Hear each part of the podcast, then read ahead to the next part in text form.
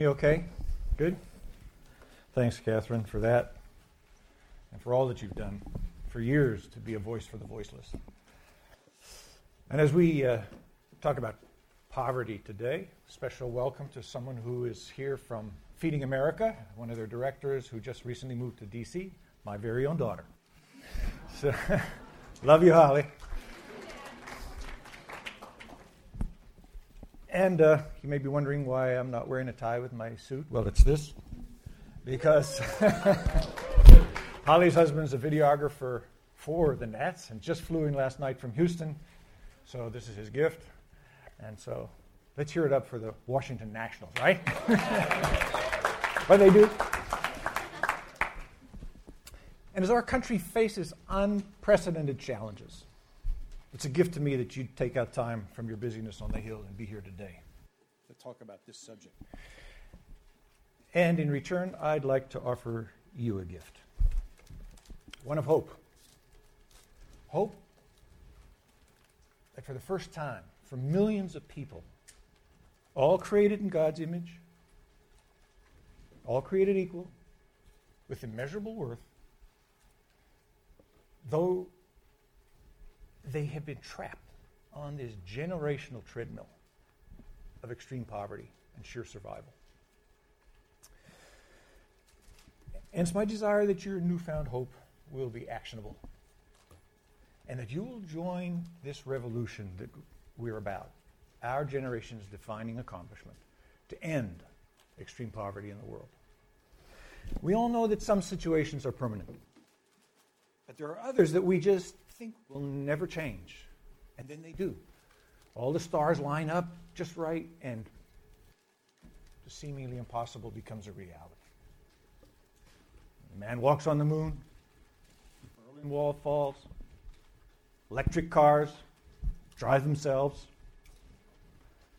A team that after 50 games had a 1.5% chance of winning the world. and today we're going to look at another impossibility by taking a journey with the poor. But first, a little of my own journey.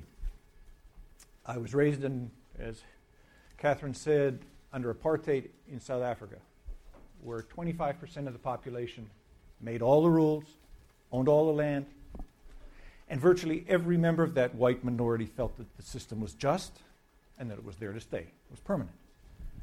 And I was indoctrinated from infancy by my all white friends, my school teachers, later the media, even my own pastor.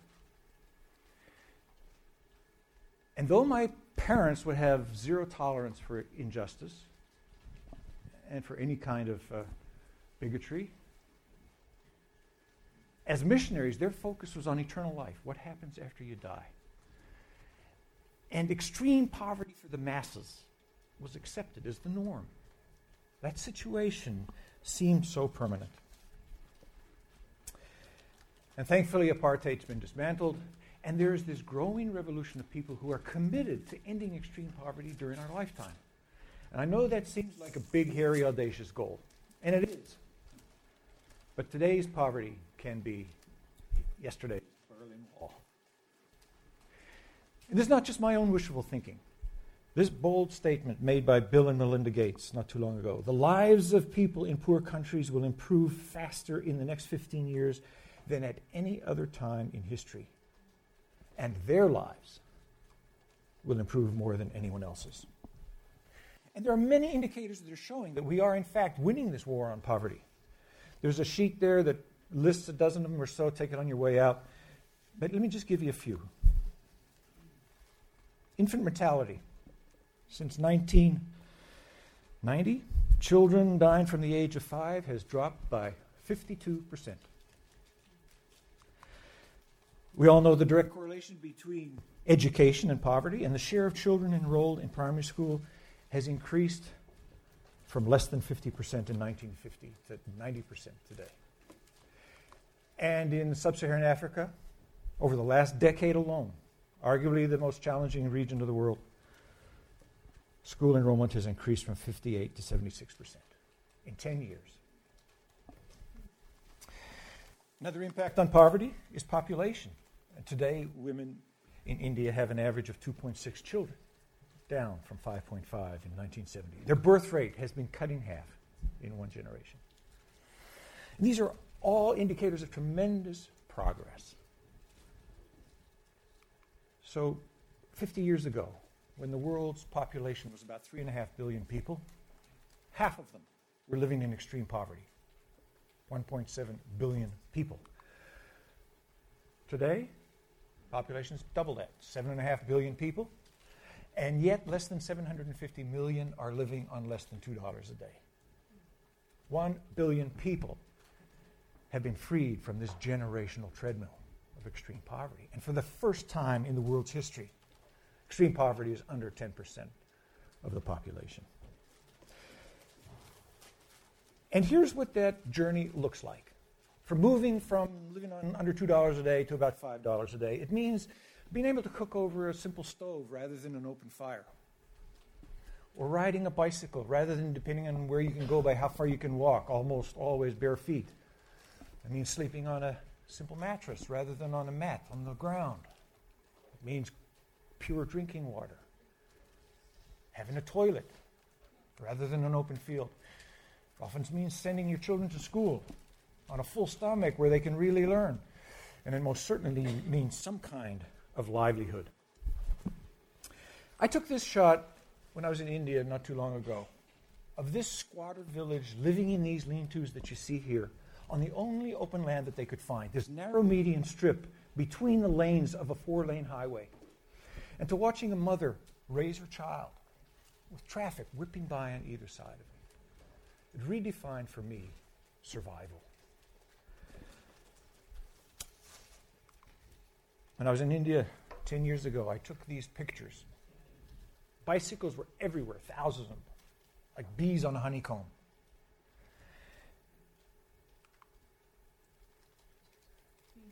This is when I was there a few years ago, just two years ago. Hardly any bicycles. Almost everybody riding scooters. Going to work, shopping, creating capital, or taking their kids to school, on like this family of four on a little scooter.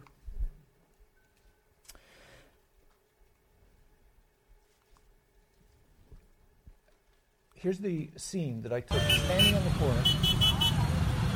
And this 10 years ago lived in wall to wall bicycles, but hardly a bicycle. Now, this is tremendous progress. Mind you, the air pollution is enough to make your eyes burn and your, your, your throat raw. But if the last decade is any indication of the next, those pollution motorbikes will be cars, and many of them electric. And we've been conditioned to think that extreme poverty will always be here because we keep focusing on how far we have yet to go, rather than how much has really been accomplished in one generation. When I joined Opportunity International 30 years ago, it was estimated that 40,000 people were dying every day from hunger and related illness. Today, it's half that.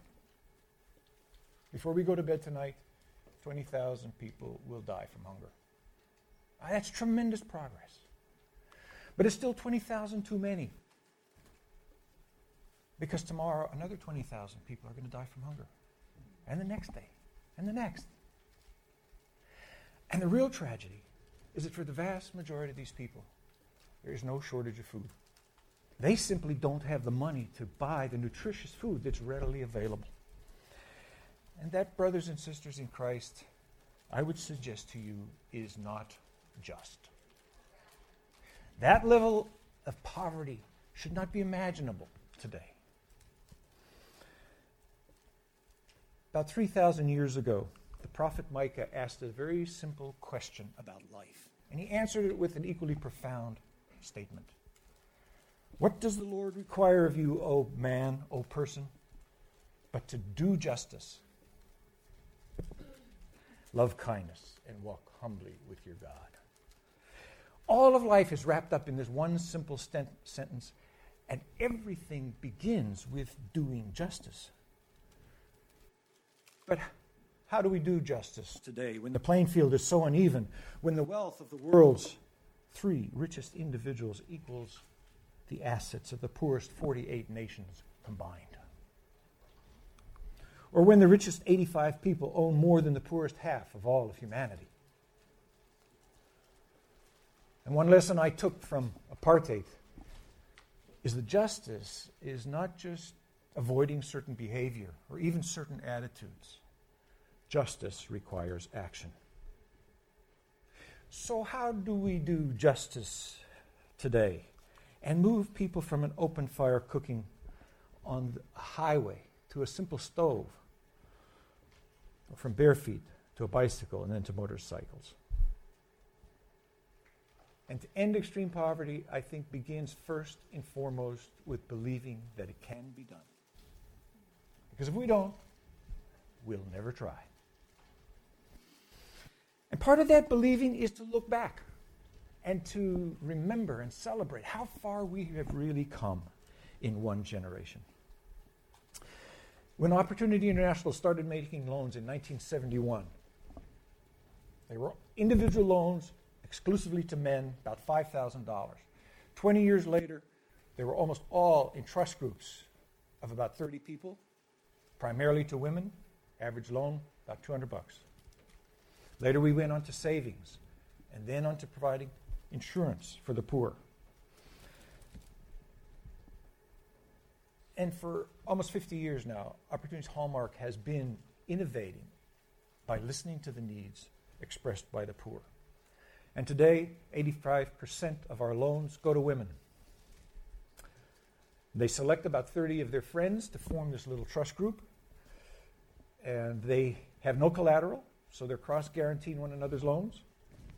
And if one of them defaults this week, the others chip in, knowing that at the end of the six months, when the next loan is they're eligible, nobody gets it unless everybody is current with their debt.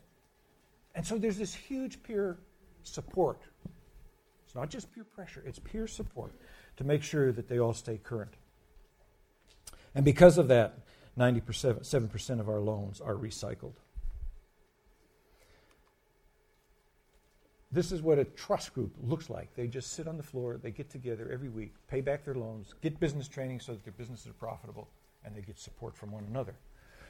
And for those of you who have a, this interest in numbers, this is what it looks like. Last year, we loaned out $2 billion, 97% repayment rate. Average loan for the first time was about $270. That's a lot of loans. And at that pace, we're impacting somebody about every five seconds. And for those of you not so interested in the metrics, I'd like to introduce you to somebody. And we'll take five minutes. Come with me to Zimbabwe. I'd like to tell you about Teresa. So, Teresa was forced to drop out of grade school to help her mother make and sell brooms.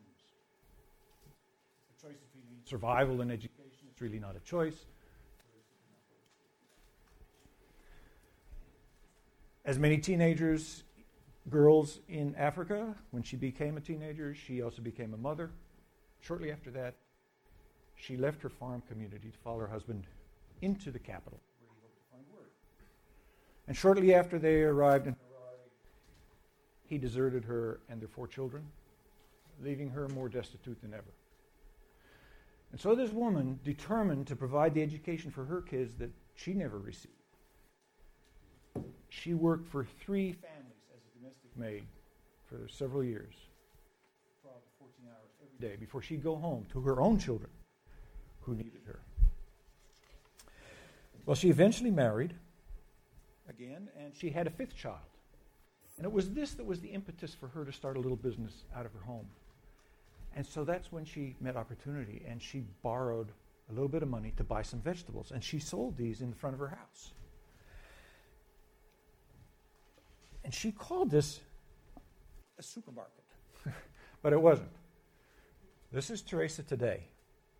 But this supermarket, as you can see, was not. I saw that. I took, and Yet, with the profits of that little store, she opened up another supermarket across town and she hired somebody to manage that store. And when that loan was paid off, she came back to us and she borrowed some more money, this time to buy some firewood. And she hired somebody to bring in a pickup load of logs and dump them in front of her house and hired somebody to cut them up and stack them and sell them because everybody in her community was dependent upon the wood burning stove to cook their food and boil their drinking water. Well, after that firewood loan was paid off, she borrowed some money to buy this hair dryer. And she turned one of the bedrooms in her tiny little house into a beauty salon during the daytime. And she hired one of the women in the community to come in and cut hair. And, and with the profits of that, she bought a second chair and hired a second woman, and then a third. When that loan was paid off, she bought a little money, borrowed a little money from us to build this little shed on the side of her house, and she turned it into a game room for all the kids in the neighborhood. And she bought this used football table, some outdated arcade games, and the kids would come in there, pay her, and with that payment, she would pay us back our loan. So if this that, that wasn't enough, this entrepreneur with a third grade education, she then borrowed money to buy a freezer. And every evening she would fill little baggies with different flavored fruit juice and she'd melt it over a candle and she'd put it in the freezer and the next day she'd sell it to all these children for a few pennies as popsicles on their way home from school.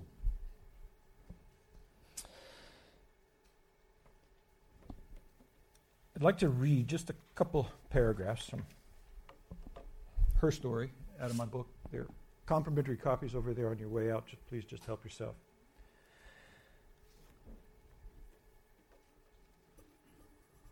Now in her 80s. Teresa's workday begins at 4 in the morning with the bookkeeping for her four businesses. At 7, she starts her rounds, inspecting the different operations. She still runs the firewood stand in the supermarkets she closed the beauty salon when her husband, who has since died, became bedridden. And recently she added another business. She is the distributor for Coca Cola in her neighborhood. She sells soda by the case to others who then sell bottles on the street or in their supermarkets. And the last I heard, she was applying for a loan to buy an old truck. One that would double as a delivery vehicle for her, her wholesale soda business as well as function as a hearse. She sold the video games to make room for a funeral business where she sells caskets. With AIDS devastating her nation and life expectancy down in the 30s at that time, the demand for her latest enterprise was on the rise. So I'm in awe of this woman who had to drop out of grade school to make and sell brooms, and is now putting not only this daughter, but several of her other kids through university.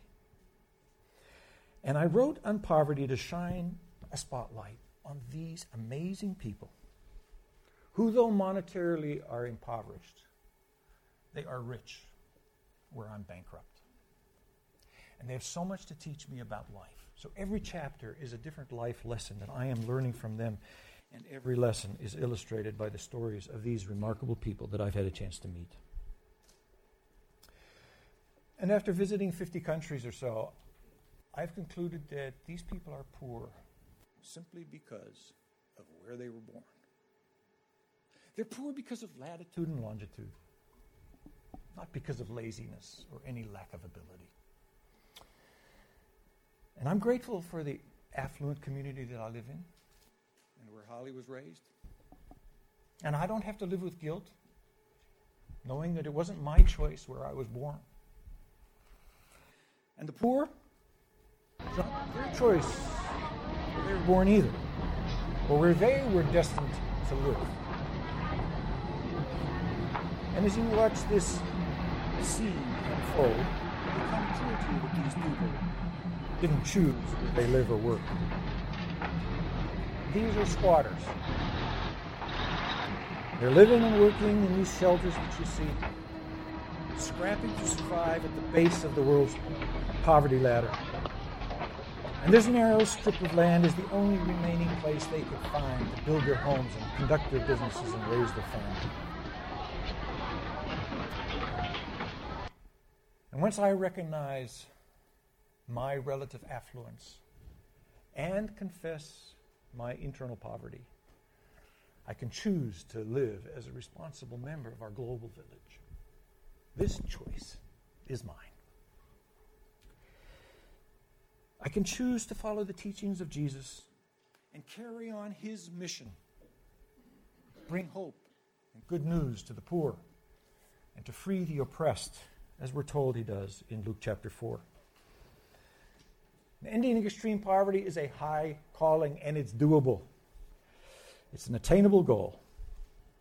So, as we close, I'd like to offer you four practical steps that you can take. First, become an advocate here on the Hill for global poverty. Opportunity is a member of two organizations.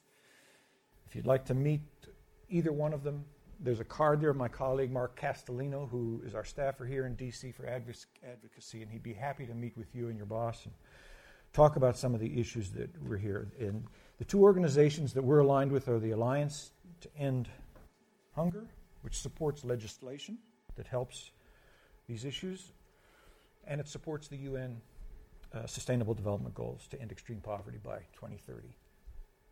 And the other is the U.S. Global Leadership Coalition. And together last year, we saw the passage of the Global Food Security Reauthorization Act when leaders reached out across the aisle and by unanimous consent signed a bill to combat hunger and poverty. And secondly, please do all you can to protect international affairs budget. This is a line budget that's not only right for us as an affluent country to do, but it is also for our own safety long term. When you combine the extreme hopelessness and poverty along with the today's awareness of how we live, this is a petri dish for violence. And as it stands, only 1% of our budget goes to international affairs, of which USAID is just a small subset. And granted, much of what USAID has given to governments over the years has been abused, and very little has trickled down to those who really need it and for whom it was given. But that's why today USAID is giving through NGOs, non government organizations like ours, because we provide them the accountability that they need and you as a tax dollar deserve. And over our history, Opportunity International has received from USAID about $95 million, which is a huge bang for their buck. Because not only is it multiplied, since they have a requirement that every dollar is matched by the private sector, because their grants to us go out as loans and keep getting recycled, it just keeps growing. So last year, that investment, we created, provided loans to 2 billion people, which is a huge return on their investment. And then, in addition to what you can do on the Hill, here's what I would recommend you do in your own personal life. I wrote on poverty because I want people to understand how the poor live and why.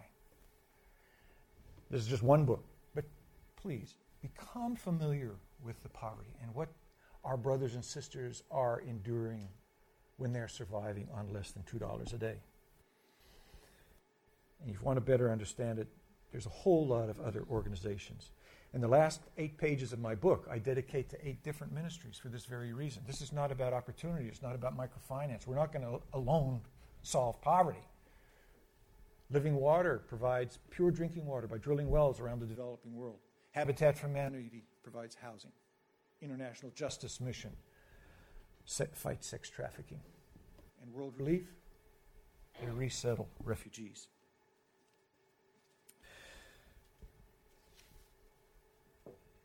And if you guess what the portion of America's volunteer giving to international affairs is, what would you think it'd be?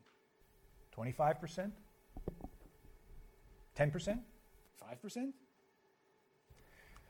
Unfortunately, it's the latter. Of the $430 billion given by people like you and me voluntarily, it's not our tax dollars, it's our voluntary charitable contributions. Based on the tax IRS returns, 5% of that $430 billion left our country, this affluent country of the United States. Doesn't mean we shouldn't support our own university and our churches. What it means is we want to diversify our charitable giving to include the least of these, living on less than $2 a day. And my concluding call to you is to commit yourself to a life of following the example of Jesus and his solidarity with the poor. You cannot miss it as you read the Gospels. And today, the proxy for Jesus, whom we seek to love and serve, live on $2 a day outside of our country, most of them. And we must change the world for them, and we can. Extreme poverty is not permanent. Today, we inhabit a world with a dismantled apartheid, demolished Berlin Wall, footprints on the moon, autonomous vehicles, and now help build a world without extreme poverty, where your grandkids will learn about it by visiting poverty museums, and where you and I choose to live more simply so others can simply live, so that every member of our global community can live with dignity and hope. On their behalf, thank you very much.